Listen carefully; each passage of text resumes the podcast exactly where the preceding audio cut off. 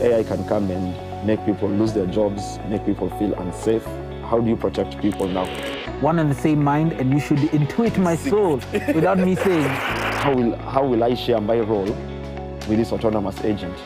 The cl- classic, you know, garbage in, garbage out. Yeah. What you ask it is exactly what you'll do. The challenge is that we we like to adopt and grow things and leave other things behind. How should we just approach that in terms of conclusion? How should organizations prepare to adopt AI so that they have a change in their workplace? Welcome back to Mind and Machine Africa, unlocking the potential of AI in Africa.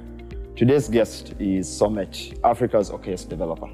Hi, Somet. Hi, hi, Machine. Thank you so much. Um, so I like to call myself Africa's okayest developer because I think I've spent a lot of my time working with developers uh, and startups. Um, however, code is not something that I enjoy doing, so I'm, I might. I'm, I'm not that bad off. Um, but I've had the pleasure of, over the last about 10 years, uh, working with some of the world's largest organizations. So I've had the pleasure to work with Google, Microsoft, and a number of startups across the continent. So that's, that's Africa's okayest developer. Oh, Yeah. It's great to finally have the okayest developer on the show. So today we are discussing AI and the workplace. Now we've seen how the industrial revolution, when it came about, people sort of helped build cities around factories, and there's all this a lot of labor, and then it also created this opportunity for people to have this batched set of leaves where you get leave defined either 14 days or long periods of leave, and now the holidays came to be a thing throughout that. Uh, then we saw computers coming in, uh, and along with the internet, and every every office desk had a computer, and everybody work, works in these large skyscrapers. Uh, away from COVID, then we saw the workplace change after COVID, where it was remote, and now another shift in the workplace is coming through AI. What does that look like? Um, it's actually quite interesting. So I think a lot of people are calling them, uh, and a lot of little pieces of AI that are supporting people's day-to-day technologies are now being called co-pilots. Um, because I think there was this uh, narrative and idea that you know technology and AI is coming to take away all our jobs, and, and you know a lot of people don't realize this, but AI has actually created a lot more newer industries than the jobs they've taken away, and that has been sort of the thing ever since um, I think ever since the revolution, the industrial revolution. So there were jobs that existed back in the day that don't exist anymore, um, and so sort of that's where technology is going. It's not coming to replace jobs. However, it's coming to complement the things that we do every day. So a lot of people are calling them co-pilots. You know, just like a co-pilot on an aircraft, you sit there with me and you assist me in the work that I do. Has Africa's okayest developer used GitHub Copilot? I actually had the pleasure of uh, testing it out way before it went out public. Um, it's quite an interesting piece of technology. However, again, I am not the biggest fan of code, so I've had the pleasure of toying around with other co-pilots. Yeah. Um, um, you know, different technologies like Office 365. So, um, you know, th- uh, technologies that um, you know, help you do interesting things that you do every day. So, uh, a piece of technology that will help you draft that long email that you're like, I'm not as creative as I should be. Yeah. So let me get a co-pilot to help me draft this Yeah. in a in a more structured way than I would top of mind. I think with the co-pilots coming on, this, this AI tools, as we're calling them co-pilots, I see there's less less work that as in you'll do more work in your in your eight to nine hours that people normally spend within their office hours. If we're gonna get work done faster, should we then shorten our work hours because there's just there's only so much work you can do in one day, and if you do that work in five hours or three hours, and you can't start tomorrow's work until tomorrow, uh, what's the why still sit in the office? Well, I, I like to look at it this way. So instead of sort of shortening our work hours, we end up doing a lot of repetitive work on a daily basis. You know, you're writing this report every day, you're doing this other thing every day. And so I feel like technology will come in to sort of reduce or take over those very repetitive tasks. And then what it does, it then frees you up to think about more interesting and more strategic things. In fact, I was asking a few of my developer friends the other day, do your teams spend their time fixing bugs or thinking about how to create new experiences for your customers? So we find that in our daily lives, we're doing so many repetitive tasks that I think technology can automate, and, and that way it frees us to do a lot more things. It then frees us to start thinking about more creative ways to work. I, I would like a three-hour workday. with, with enough co-pilots, I Don't would. we all? I am always saying, uh, if I could get an AI to be a chief information security officer, and I just go to the beach and relax. Mine is just to make critical decisions when when services are down or there's a cyber attack. But it's there, it does the work, I get the paycheck. I think it will take quite a long time before we get to a point where you know you can have a piece of AI that will sit there and completely replace you. Yeah. Um, I think it'll just sit there and complement um, human beings because I think there's still a lot of human input that is needed in the work that we do today, in the different things that we do today. So I think it'll be a long time by the time we get to that point. And I know a lot of people have seen it in movies and they think, oh my God, you know, it'll be an interesting thing. Um, but think about it. If you had, and I think one of the things that drives us every day is our ability to do creative and interesting things. So imagine if that's taken away from you. Have you been on holiday and you sit there and you're like, I feel like I should have my laptop here. I should feel like I should be a, do, doing a lot more. So I would actually still maintain my my eight-hour workday.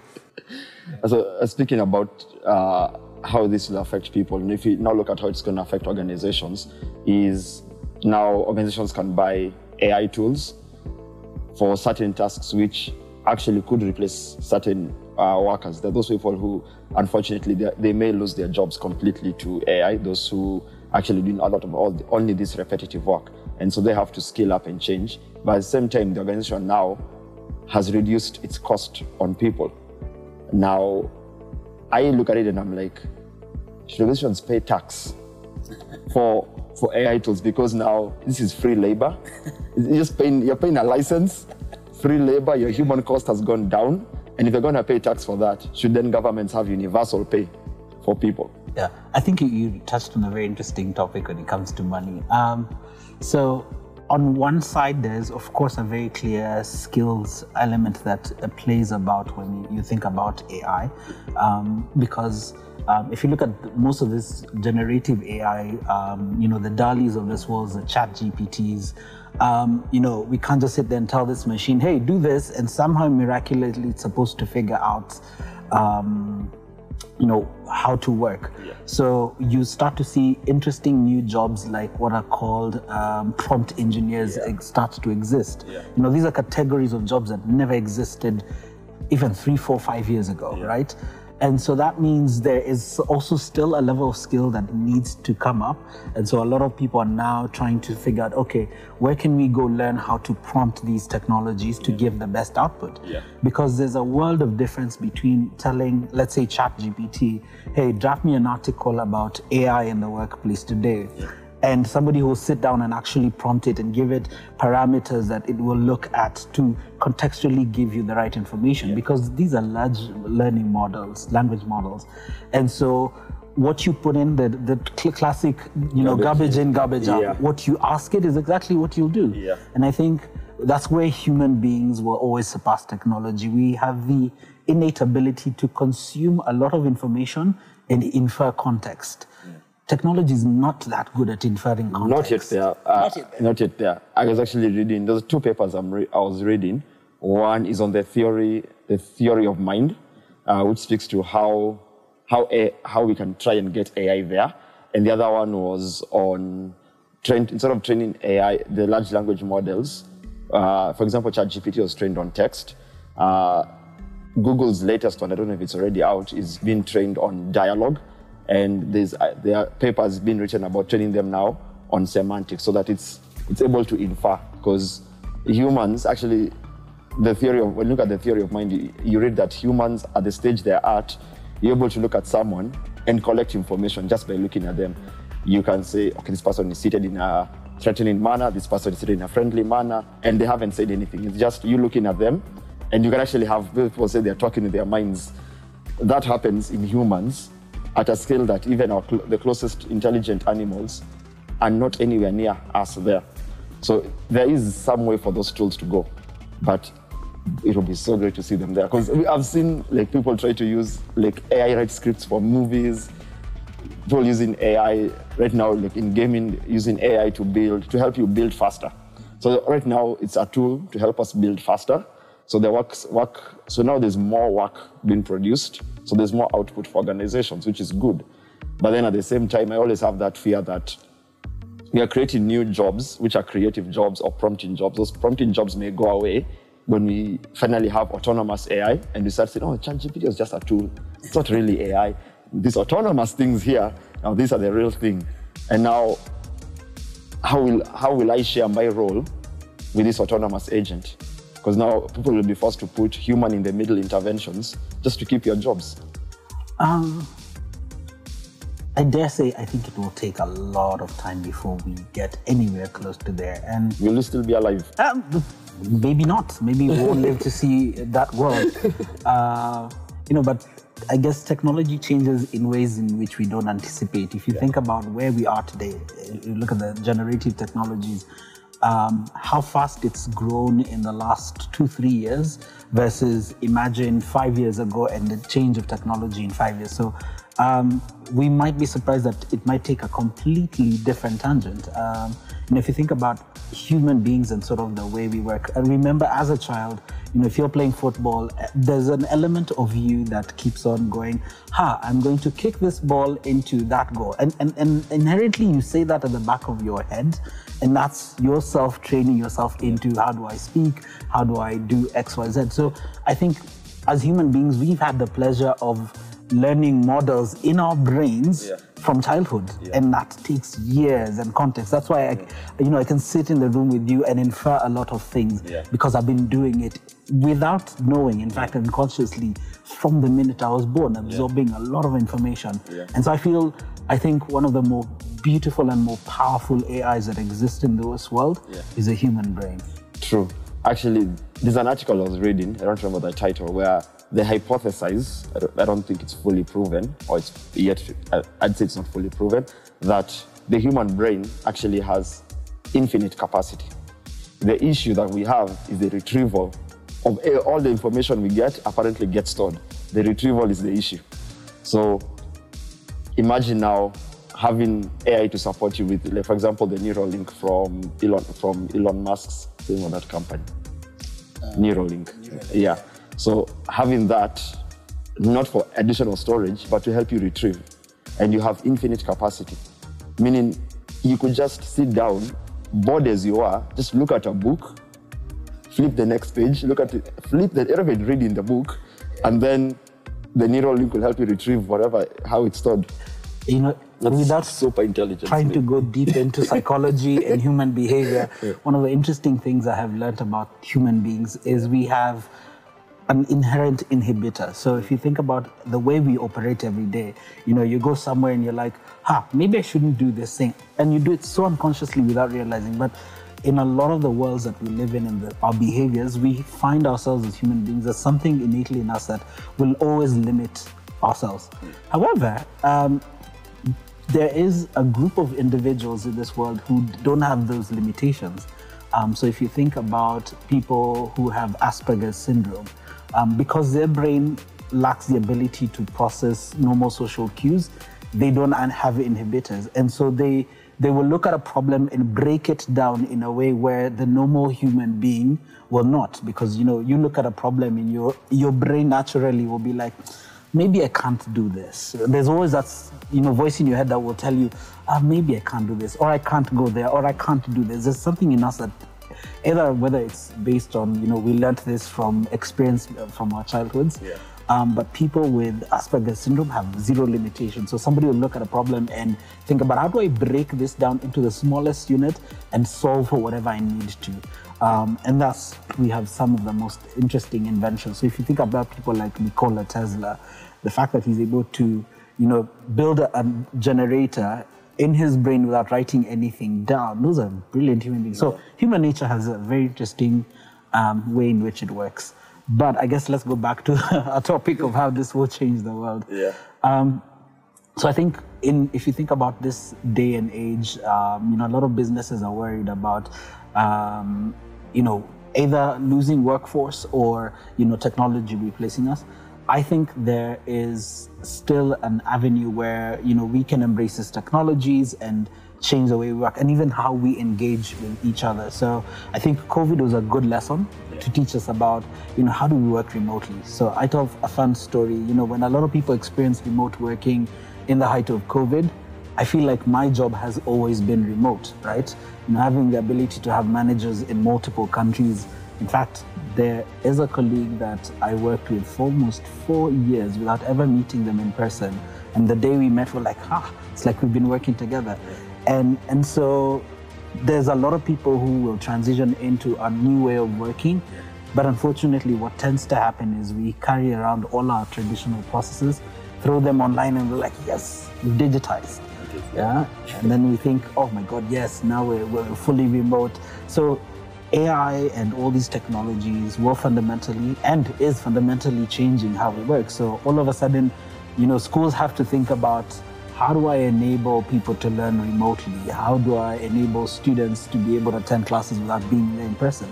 Because I think in a lot of the traditional ways in which our businesses are designed is the physical presence of being there. Yeah. So I think that will fundamentally change. I'd love to see that change. I think during COVID, and it just speaks to what you said, we usually just take our process, we throw technology on it.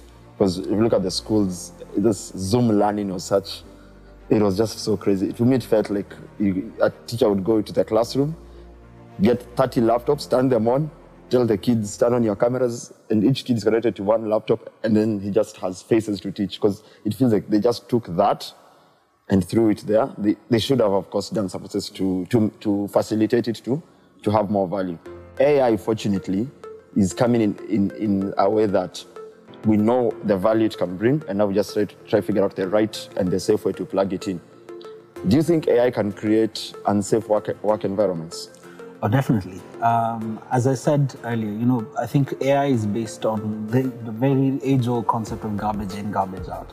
And so if at the beginning, at the developer level, we don't put in considerations you know, ethical considerations into how we design these AI, what tends to happen is you start to create technologies with either inherent biases um, or, um, you know, it'll cause a lot of problems. So a good example is there's a piece of um, AI that was designed um, around identifying males versus females. Yeah. And so for the longest time, it was very good at doing that in North America. Yeah. But you know, throw it in another context of a completely different market, like you know, uh, let's say Philippines or Africa, it completely loses. You know, it's unable yeah. to do its job.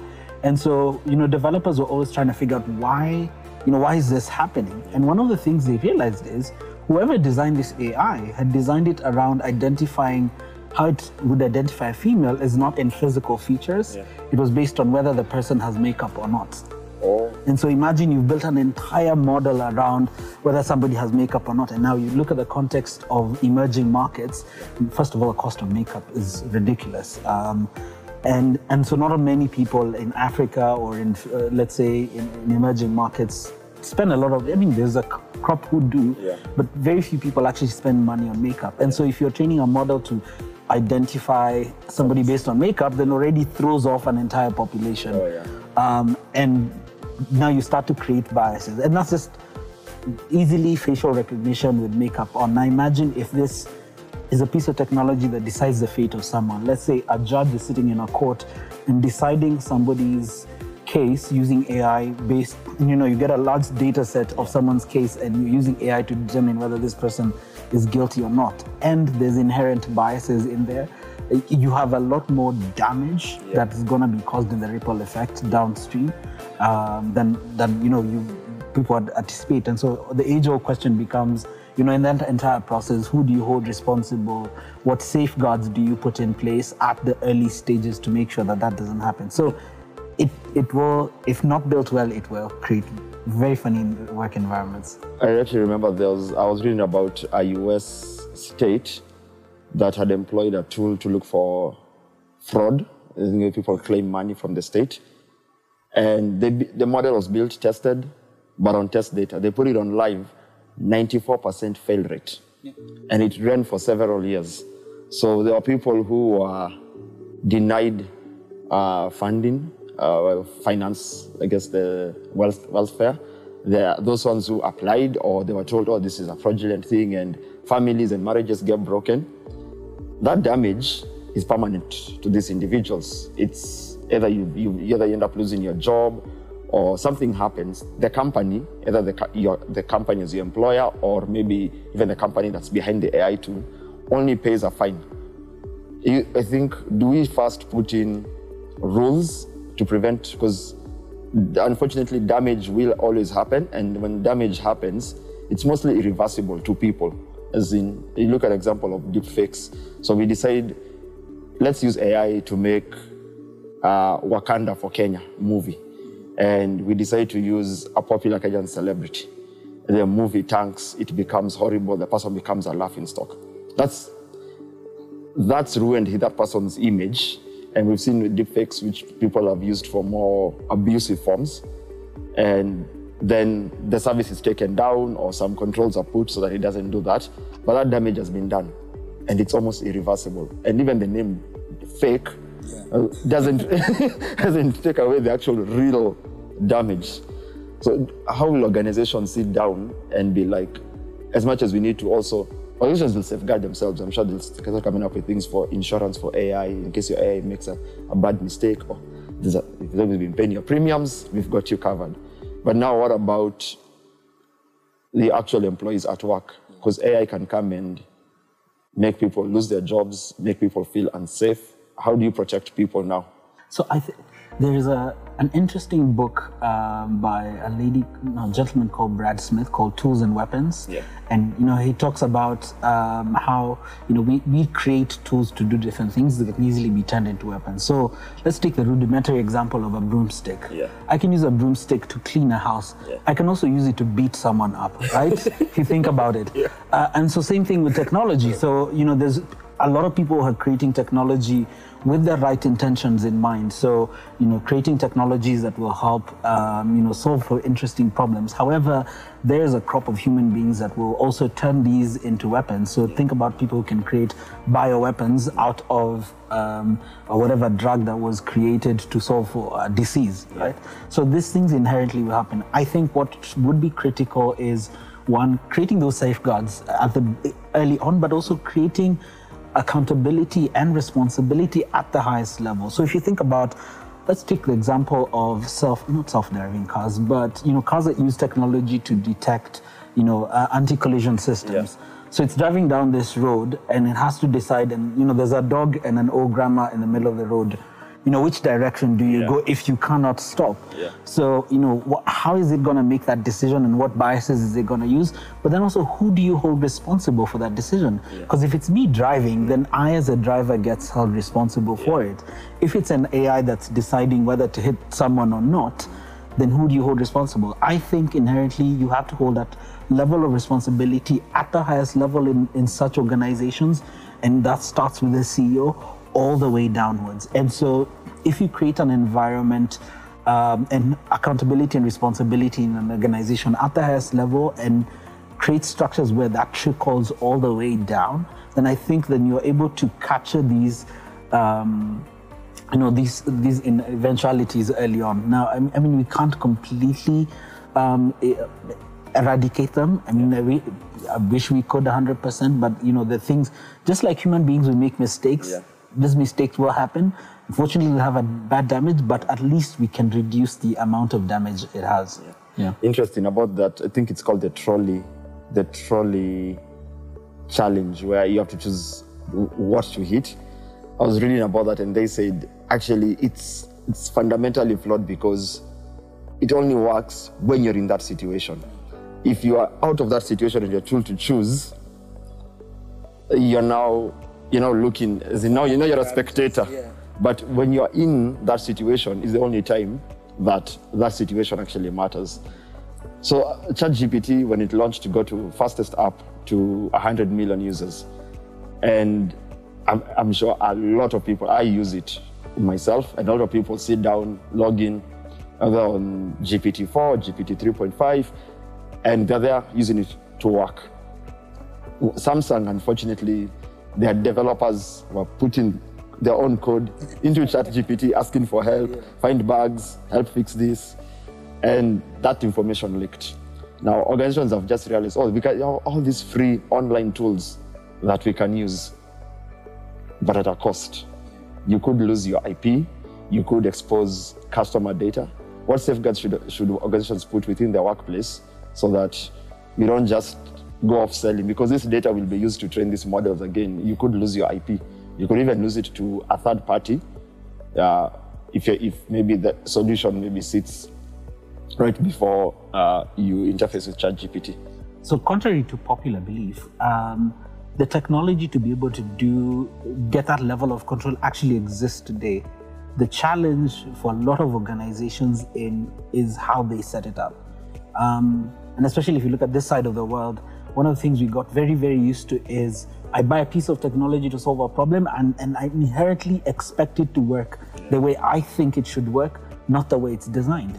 Um, so I've had the pleasure of working in organizations where they have levels of structure. And so I, I came up with this very interesting theory called the triangle of three, um, three things. So um, you can create the right process, right tools, and you have to have the right people. If any one of those three things is missing or is off, then your entire model fails. So I think if I think about technology where, you know, if it's developer teams, it, you know, there's enough technology that can go and look at with this person's digital identity on all the pieces of technology that they integrate and work with every day. Yeah. I'm able to understand what they work on every day, what they have access to, and what they shouldn't have access to. I have unfortunately seen horror stories where, you know, um, human beings tend to like to use things the way they feel like. So, a very classic example is um, the age old question of when Zoom became a whole thing during COVID. Yeah. Everybody expects that every other online video working tool yeah. should work the same way as Zoom, yeah. right? And so when you get meet people who are using things like um, Microsoft Teams as an example, they inherently expect it to work like, like, Teams, and they will do everything in their power to tweak it to try and make it work like Teams. Yeah. Um, however, we forget to take uh, technology, understand how it's built, how it's designed, and, and use it the way it's designed, or make adjustments to that. So there's a there's that human nature where you know you, you can build the best processes, you can build the best tooling. You don't have the right people, it becomes a problem, and that's where skilling becomes uh, critical. So how do you create a culture, process, technology to help people transition into using technology the way it's designed to? Sometimes you have to create things that will limit what people can do yeah. and create guidance for how they do it. Yeah. I feel like human beings left to their own devices. I was, I was telling um, a founder the other day um, within your business, you have to give your employees guidance on how they do things. Otherwise, left to their own vices, people will create their own processes. And I think that's the, the failure in which when you see all these employees and engineers using ChatGPT is because no one gave them a direction. Yeah. There's this thing called ChatGPT that's been launched, and within your organization, because most people don't understand it, everybody just ignores it. Yeah. And so you, the engineer who's curious, you want to try it out, be like, oh, this can solve a problem. Yeah.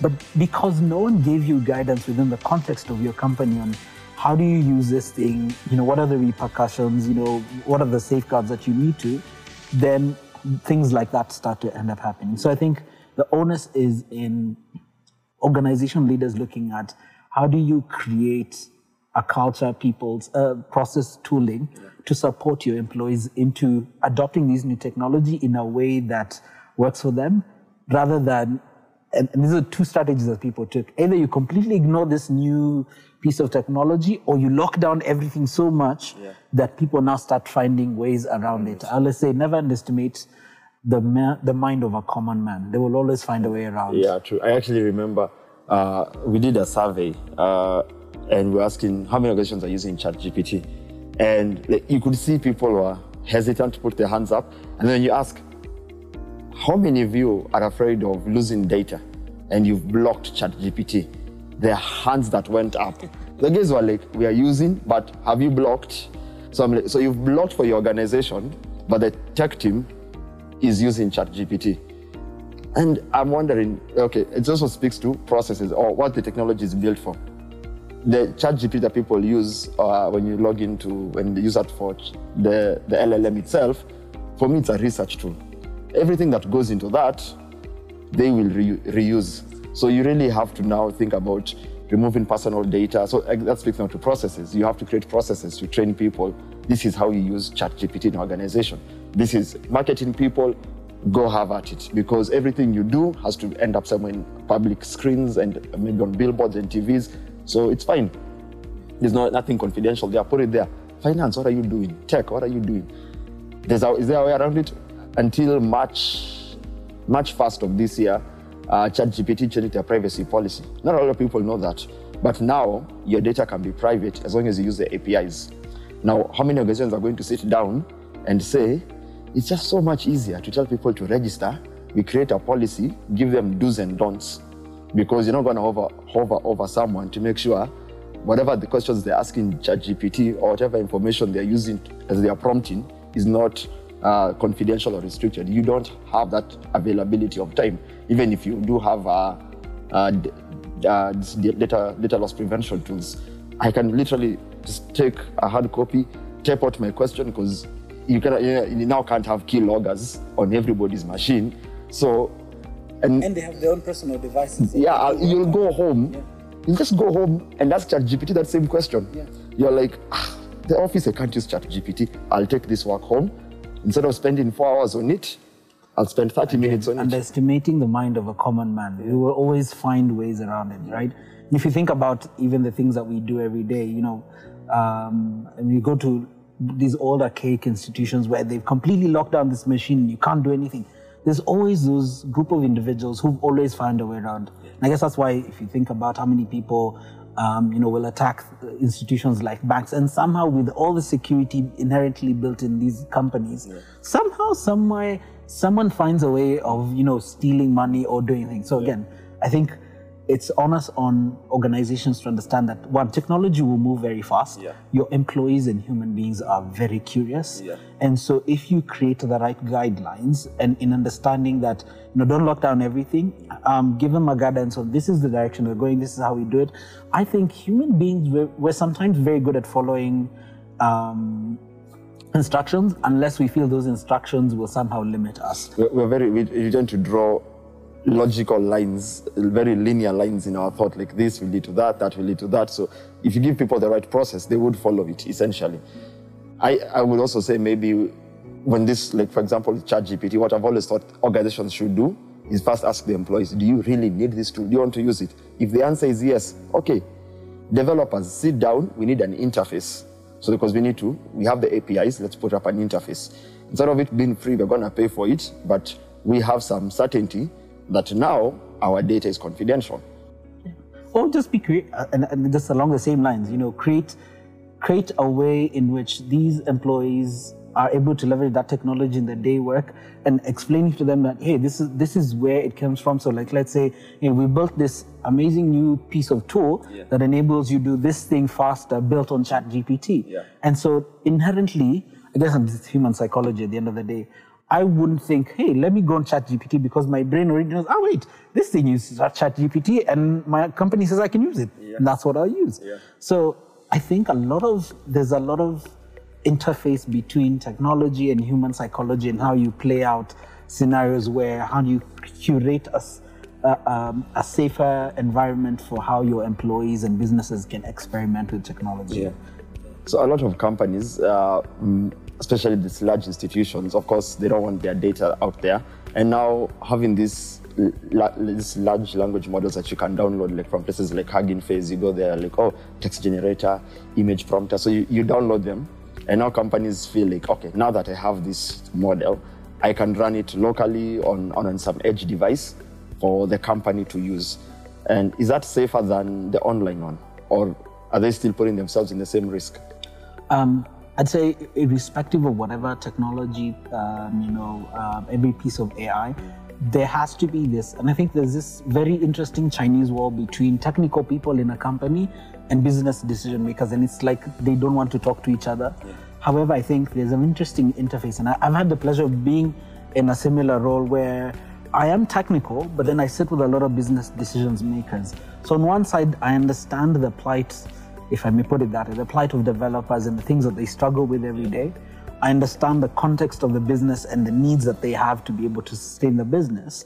But finding interesting ways where these two entities can work together, as opposed to uh, how most companies are designed, where we don't understand what developers are doing, so we'll just leave them in that corner to their vices. And you know, so now that's when you start having situations where on one side a company says, no, we, we want to have this thing running on an edge thing without necessarily understanding what do you even need to do that in the first place. Um, are you able to just leverage the technology in a way that makes sense for these people? So I think um, again, I feel like a lot of things boil that down to how human beings interact with each other. Yeah. So, irrespective of what technology you use, whether it's on edge device, whether it's on an isolated server on its own, whether it's online, you know, people always find creative ways of either going around the thing that you want or, um, you know, and sometimes we also just want to be rebellious. So we'll find interesting ways. I'm just going to do this because I feel like. Yeah, I remember in um, university, you couldn't access torrents, and but there's a site you could go to. Then from that site, it it was I think it was a proxy. You go to that site. What was it? I don't forgot the name of that site. And then from that site, you can search within that site for the sites you want to visit, and you could then now you had access. Human ingenuity. Yeah. So, uh, we, so the workplace, there's a lot of data in the workplace, and if you just focus on large language models, because I think that's that's what everybody's, that's what the tools everybody's trying to to get a lot of work done. Hopefully, the designers don't get mad that we're not touching on on the AI tools which prompt designs and everything, but that that would come later. Uh, this data. Um, I got something that's I read something that really scared me was that 270,000 people submitted their data to Cambridge Analytica and they were paid a dollar each. Cambridge Analytica from those 200 270,000 people got data of another 87, 85 million people worldwide. So you may decide as an organization that we are not gonna we're not gonna use these AI tools. But because another organization has some form of data about you, and because they've accepted to use this tool, now your data also is out there. Because I think, and also it's actually similar to the how what, what just recently happened with Threads and Instagram, where if you want to delete your Threads account, you have to delete. It's sort of bundled together. So now those two products are bundled together. So now your company does business with my company. My company is we're like no, we're not putting anything on on these large language models. We don't want our data out there, and so we think we've secured ourselves. Our third parties, our partners, sign up for this. They're part of the 270,000, become part of the 85 million without even knowing it. So should we just accept that as long as you have a relationship with someone else or organizations have a relationship with other organizations, their data is going to be out there. So the question is, the data that you don't have that you've given these third parties, can you start now running around trying to find it and fix it? Because there could be that example of Cambridge Analytica scared me so much because you could imagine now there could be a company that's very restricted in their business, and one of the companies that they work with very closely will be very public about their business.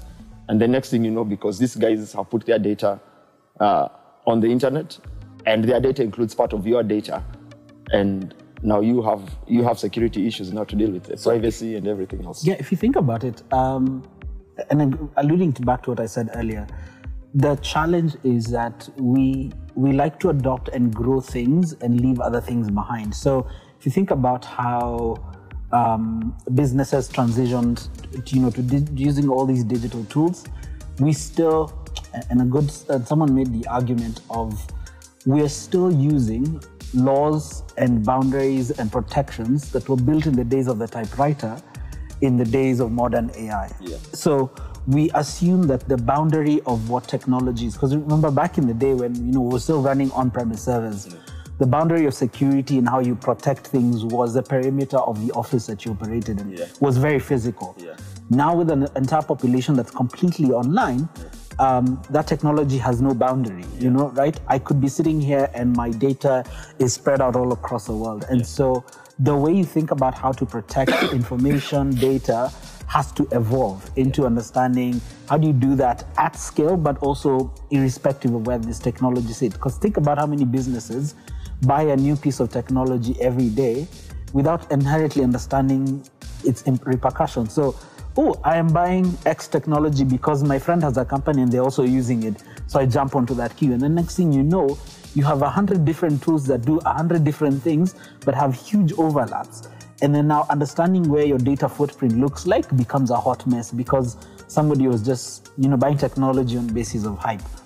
Um, people need to take time and understand that the going digital means things change. So things like digital identities becomes very critical, right? Being able to identify um, somebody's identity on a piece of technology becomes critical. Um, so I think people need to understand that um, again, tools and weapons. Not everyone has the best intentions, yeah.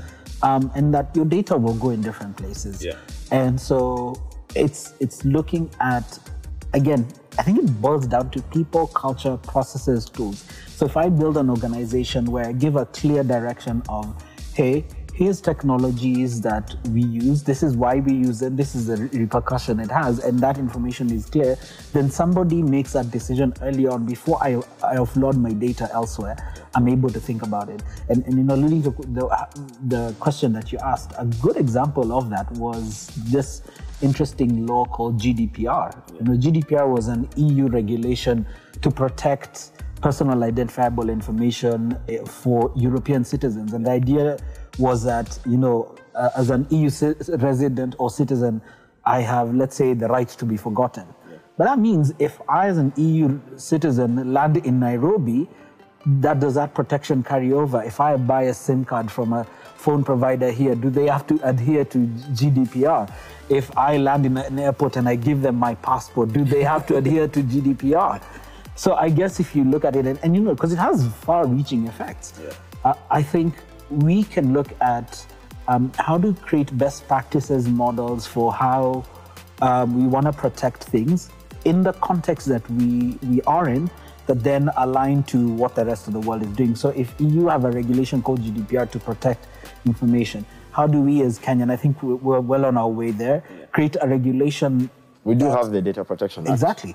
That also acts on the same basis, but is contextually specific to us. So not, not a situation where we copy paste and we have no idea why certain things were made. And I, and I see that a lot in organizations where, oh, these are the guys that are doing this, so we'll copy without yeah. understanding the thinking, the rationale, the implementation behind it. Yeah. So I guess the same way, I think in every organization, people need to come and, and think about how do you create a structure, a process around how things are done yeah. that also touches on how third parties are done. So, and I think some of the bigger companies in the world have very, very have had very good practices. So, you know, if you think about companies like Unilever, the Microsofts of this world, they have very clear ways in which they work with their partners, and they, so they have clear boundaries around.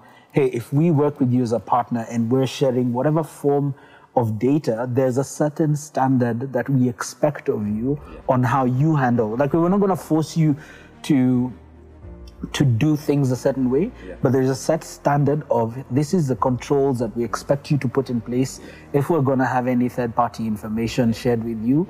And so that way it safeguards in, in this case you know personal and identifiable information. Now i've had situations where you worked on this amazing project you know and you, you're always cutting corners using sample data and you're doing all these things. And then one day your head of compliance comes and says hey wait this sample data where did you get it from and they're like no scrap that thing because the, the inherent risk that that carries out there is far much more damaging in the world that we live in today you know one simple mistake can tear down an entire multinational organization. Yeah. So I guess it's more critical for us to put those controls in place. You mentioned culture, and I've seen this firsthand in terms of how AI affects a nation's culture. And so an organization that's working on bringing ChatGPT to help them do some of their tasks, and now they're they're wondering, this thing is supposed to be an AI. It's supposed to be pretty smart. But now it's not able to understand. And they're like, no, that's English. And, so, and actually saw this where someone prompted it with a lowercase i, someone then prompted it with an uppercase i. With the uppercase i, it went and referred to the additional information it had been given for that organization. With the lowercase i, it went to, on, it went to ChatGPT online, and it was like, "This is a question I've been asked with no context. Give me an answer." And now guys are like, "Okay, that's no, that's not English." And so I've seen people saying like, "Oh, we need an, a chatbot, an assistant." We just use ChatGPT, put up an interface, and you're like, its English is different, at least for your customer base who are going to call and they're going to ask questions where their prepositions are missing, adjectives are jumbled up, nouns are all over the place. Yes, it may infer context, but then I've seen it hallucinate just because of capital I, lowercase i blew my mind. I've seen because I've seen like oh, actually one time asked it what was the second last thing, and what was the second to last. Those two statements are different, and now that affects the culture because now our organization's culture is inherently you you can't teach that culture to the AI so that the AI works so you feel like it's working right. So organizations' cultures, I do see them changing because I think when I saw that happening in real time, I saw people getting frustrated. They're like, it's supposed to be smart. What's wrong with this AI? and you're like, well, your organization's culture cannot be plugged into it and expect so to I, get the right thing out. I think it's a matter of perspective. So um, I think human beings, we have um, we have a lot of uh, optimism in the state of technology today. So, you know, when you tell a lot of uh, generalists, you know, so if you're not in technical fields and you ask somebody their thought around technology, AI assistance, because of the movies that we've watched over the years, the, the information that we read out there without necessarily finding out whether it's true or not, yeah. we have this biased way in which we think technology should be. So if yeah. you tell somebody, you know, Siri can do X, Y, Z, or Google Assistant, all these smart assistants, yeah. their brains naturally expect that this thing should be as smart as me, that it should know. And you know, I think this stemmed from how um, people think uh, the people in relationships that's you because you're in a relationship should be the one and the same mind and you should intuit my soul without me saying. So kind of the same thing with technology. So we as human beings and especially if you sit in the non-technical fields yeah. we assume that ais and technology should be smarter than us. However sometimes um, AIs are very good at doing one thing and one thing only, and that's why I think human beings supersede. Yeah. Um, but we expect it to process information the same way our brains do. So you're expecting it to uh, inherently understand context, understand multiple aspects of the random questions you you ask. Yeah. And you get weird outputs. And that's why I think there's an existence of roles like prompt engineers. Yeah. Somebody who will sit down and understand that this piece of large language model will not understand everything. And so I have to guide it in terms of the parameters that it needs to be able to give me the right output. Um, and it's kind of the same human in human beings where um, I feel like a lot of people make decisions based on an age-old coding concept called if then else. Oh, right? right? And then there are people who make decisions based on emotions. Those two are fundamentally different. And so the way we also think about technology is exactly the same way there's people who know technology operates on if then else. Yeah. And then there's people who operate that technology with emotions inbuilt. I expect this thing should be smarter than me. So the way you provide inputs it will be fundamentally very different from what it expects. So what happens? Your output will be completely different. Yeah. So I think it's just a matter of how um, you're getting a human being to interact with a piece of technology that's built on logic. Yeah but we are a combination of logic, emotions, and a million other different factors that affect us every day. Maybe today I woke up angry and I decided, why is ChatGPT not giving me the correct answer? So I guess it's just, it's the beauty of how human beings are complex. Yeah. yeah. Now, if you look at organizations, and I sometimes feel well, everybody has an unfair advantage of some kind. You could be, is AI going to be an unfair advantage for some organizations? Those who can afford it uh, obviously get very huge competitive advantage. Does it, beca- does it become unfair for smaller organizations who now you had a very small piece of the pie? Then this your larger competitor decides, ah, get these AI tools, we supercharge our business, our processes, we shoot through the roof. Now the small businesses start to suffer. Is that going to happen? And I'm thinking of that because there's also a possibility, and we touched on Neuralink. And when you get to the point where you can take human intelligence and able to connect it to artificial intelligence. So to connect it to specifically artificial general intelligence, and we find ourselves in the realm of super intelligence. If I have the money to get that neural chip on me, I could be smart enough to run a country. I could be smart enough to run Google. But just because I had just enough money to buy the thing to make me smart, smarter than everybody else. So there are gaps being created in their workspace. Those who use the tool, like you're up here. I don't, the audience wants, I don't know if the, it's really high up. So the other ones are I'll answer it in two ways. Um, so for anyone who's trying to grasp the, um, I think there's this interesting show called uh, Black Mirror. Yeah. It takes technology and, and tries to show you if we push this to the utmost extreme, Yeah. what would that look like? Yeah. Um, so if, you, if you're curious about that, anyone in the audience, please go watch that show. It's a very interesting, but also keep a, an open mind when you're watching it.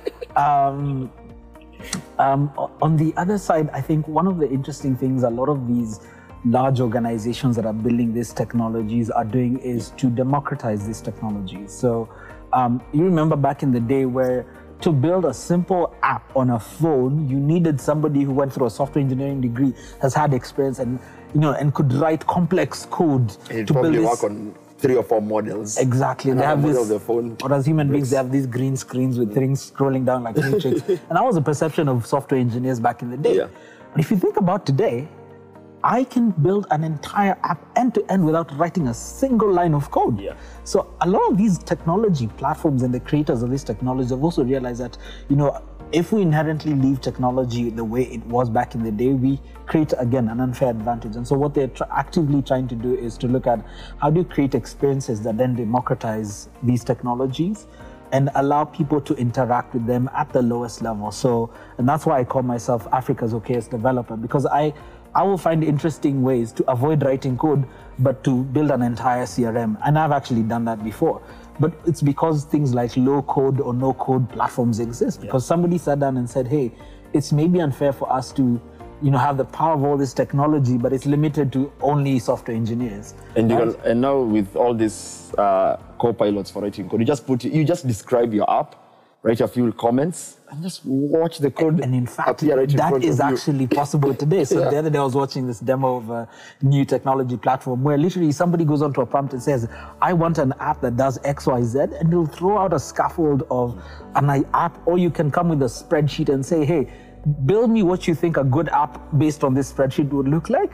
And an- a co-pilot will be able to go into the spreadsheet, understand the data points that you have, and spit out something close to an app and you can go tweak whatever you think is necessary and publish the app and people start using it without even understanding how code works. Yeah. And so on that side, I mean, there's still need for developers because you have to extend the capabilities and Yeah. build. But I think the fact that we're able to do that today, then that means there's people who are actively looking at how do you make sure that these technologies are democratized all the way down to to people who need it and people who don't. What about te- some okay? Some technologies could be democratized. I, I know I, I am picking a lot on Neuralinks because I do see that being a very unfair advantage. You could imagine your dream job. You're about to go in for that interview, and you realize everybody in that organization that you're going to work in has a neural the neural chip somewhere installed in their brain, and so they're inherently magnitudes smarter than you and you can't get it. But you're pretty smart. You're probably not the smartest people in the world. But without that, you're not that smart anymore. And that creates a very, one creates a big divide. Because now, as long as you can get the chip, then you move up a social class in intelligence and also in wealth that you can create. And then someone else who doesn't have it stays where they are, or in fact could even be pushed further down. So you create a gap and now that's now that that to me is I think when you when you look at the workplace and you look at that, um, just to scare you because now how we always keep saying, oh, Africa is going to explode with the second, will be the largest uh, population-wise continent in 29, 30 years from now. But then you look at that, you're like, okay, but if tech becomes so expensive and it's owned by a few people, especially AI, then you create a very huge imbalance of unfairness. So the poor will become poorer, the rich will become richer. You create, and then not just and even just on gender because again that also affects gender because access to these tools will mostly unfortunately be easier for men to access because technology has always from time to time when it starts out creates a divide and a, and a gap and it creates it between uh, genders races and all this so this small thing that could happen in a workplace could boil over across multiple workplaces and into an economy and then i think we have an upside economy. I like to look at it this way, and I'll use the analogy of a farmer. So you have on one side a farmer who's using all manner of interesting technology, something even just as simple as a tractor. And then you have a farmer who's decided, I don't like this tractor thing. I am used to the ox pulled plow, Yeah. and that's what I'm going to stick to.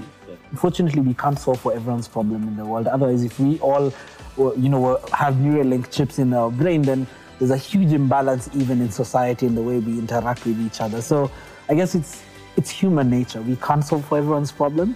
I mean, so I guess on one side, yes, AI will change how we work, but also it's for people to now sit down and understand how do I position myself to take advantage. So if you think about somebody who held a job and they were the fastest typewriter out there and they refused completely to understand how do you evolve into the world of computers.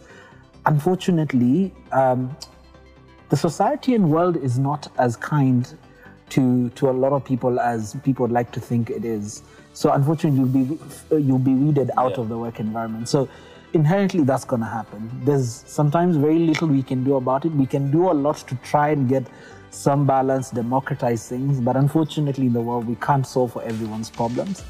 And I guess that's that's the reason why the world exists. There's you know delicate balance in the world that is created by different people who have different vast experiences of different things. So I look I like to look at it that way, and it's just a world balancing itself out. I think the first time on this show that I am not pro utopia from what you say, because I was like, give everybody the technology, and then you said it's going to be an imbalance, and I'm thinking, I'm like, yeah, that utopia is not going to be a utopia anymore. this is the first time. It's it's nice that at least ah, my mind has been changed, shifted in a way. I'm glad to be that person.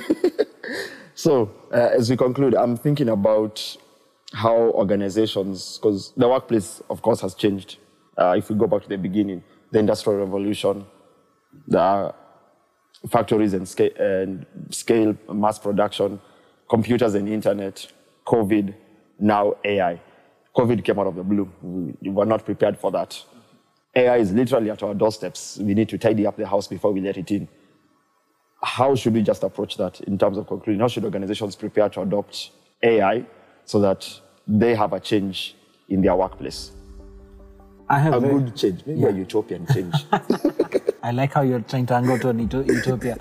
Um, I think I'll look at it, I'll say it in one statement. I think businesses need to create a mindset and a culture, mindset shift, but also a culture of constantly learning and not a, a mindset of know it all. There's a lot of businesses operate on, oh, we know, you can't tell us, we know.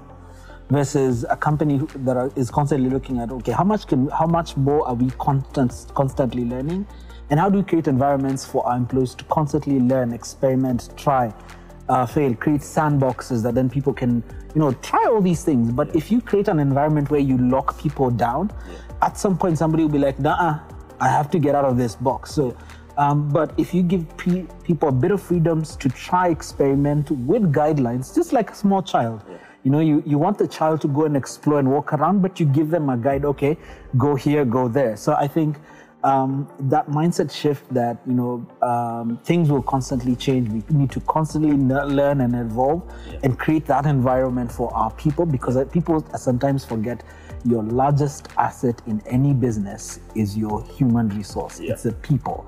Um, you could buy all the software in the world, you could buy all the AIs in the world. Um, if you don't have the right people, it all breaks down. I like that. I think of this this episode in particular, one of the as, as we close the word people, I was like, this is an AI episode, but it really boils down just to people. Of course, it's a workplace, and people are very important, and they play a huge role, and they're the ones who are being affected. But for me, it it feels new that we're not talking about how does the tech work, how do we police the tech, how how is it built, how can it be replicated? We're actually talking about, oh, people. I'm not being sad when I put my hands like this. I don't know who's going to say that. But I'm like, oh, people. I'm like, That's human-centered design. yes. Yeah, that's I'm where like, it comes from. yeah, but it's a workplace. It's obviously about people. So it was a good conversation about people. It's a pleasure. It's always a pleasure. Thank you so much. Thank you for listening on this episode on AI and the workplace. If you found this interesting, please share, give us a like, uh, subscribe to the podcast on all the streaming platforms for podcasts. We'll see you next time on the next episode on Mind on Machine Africa. Thank you.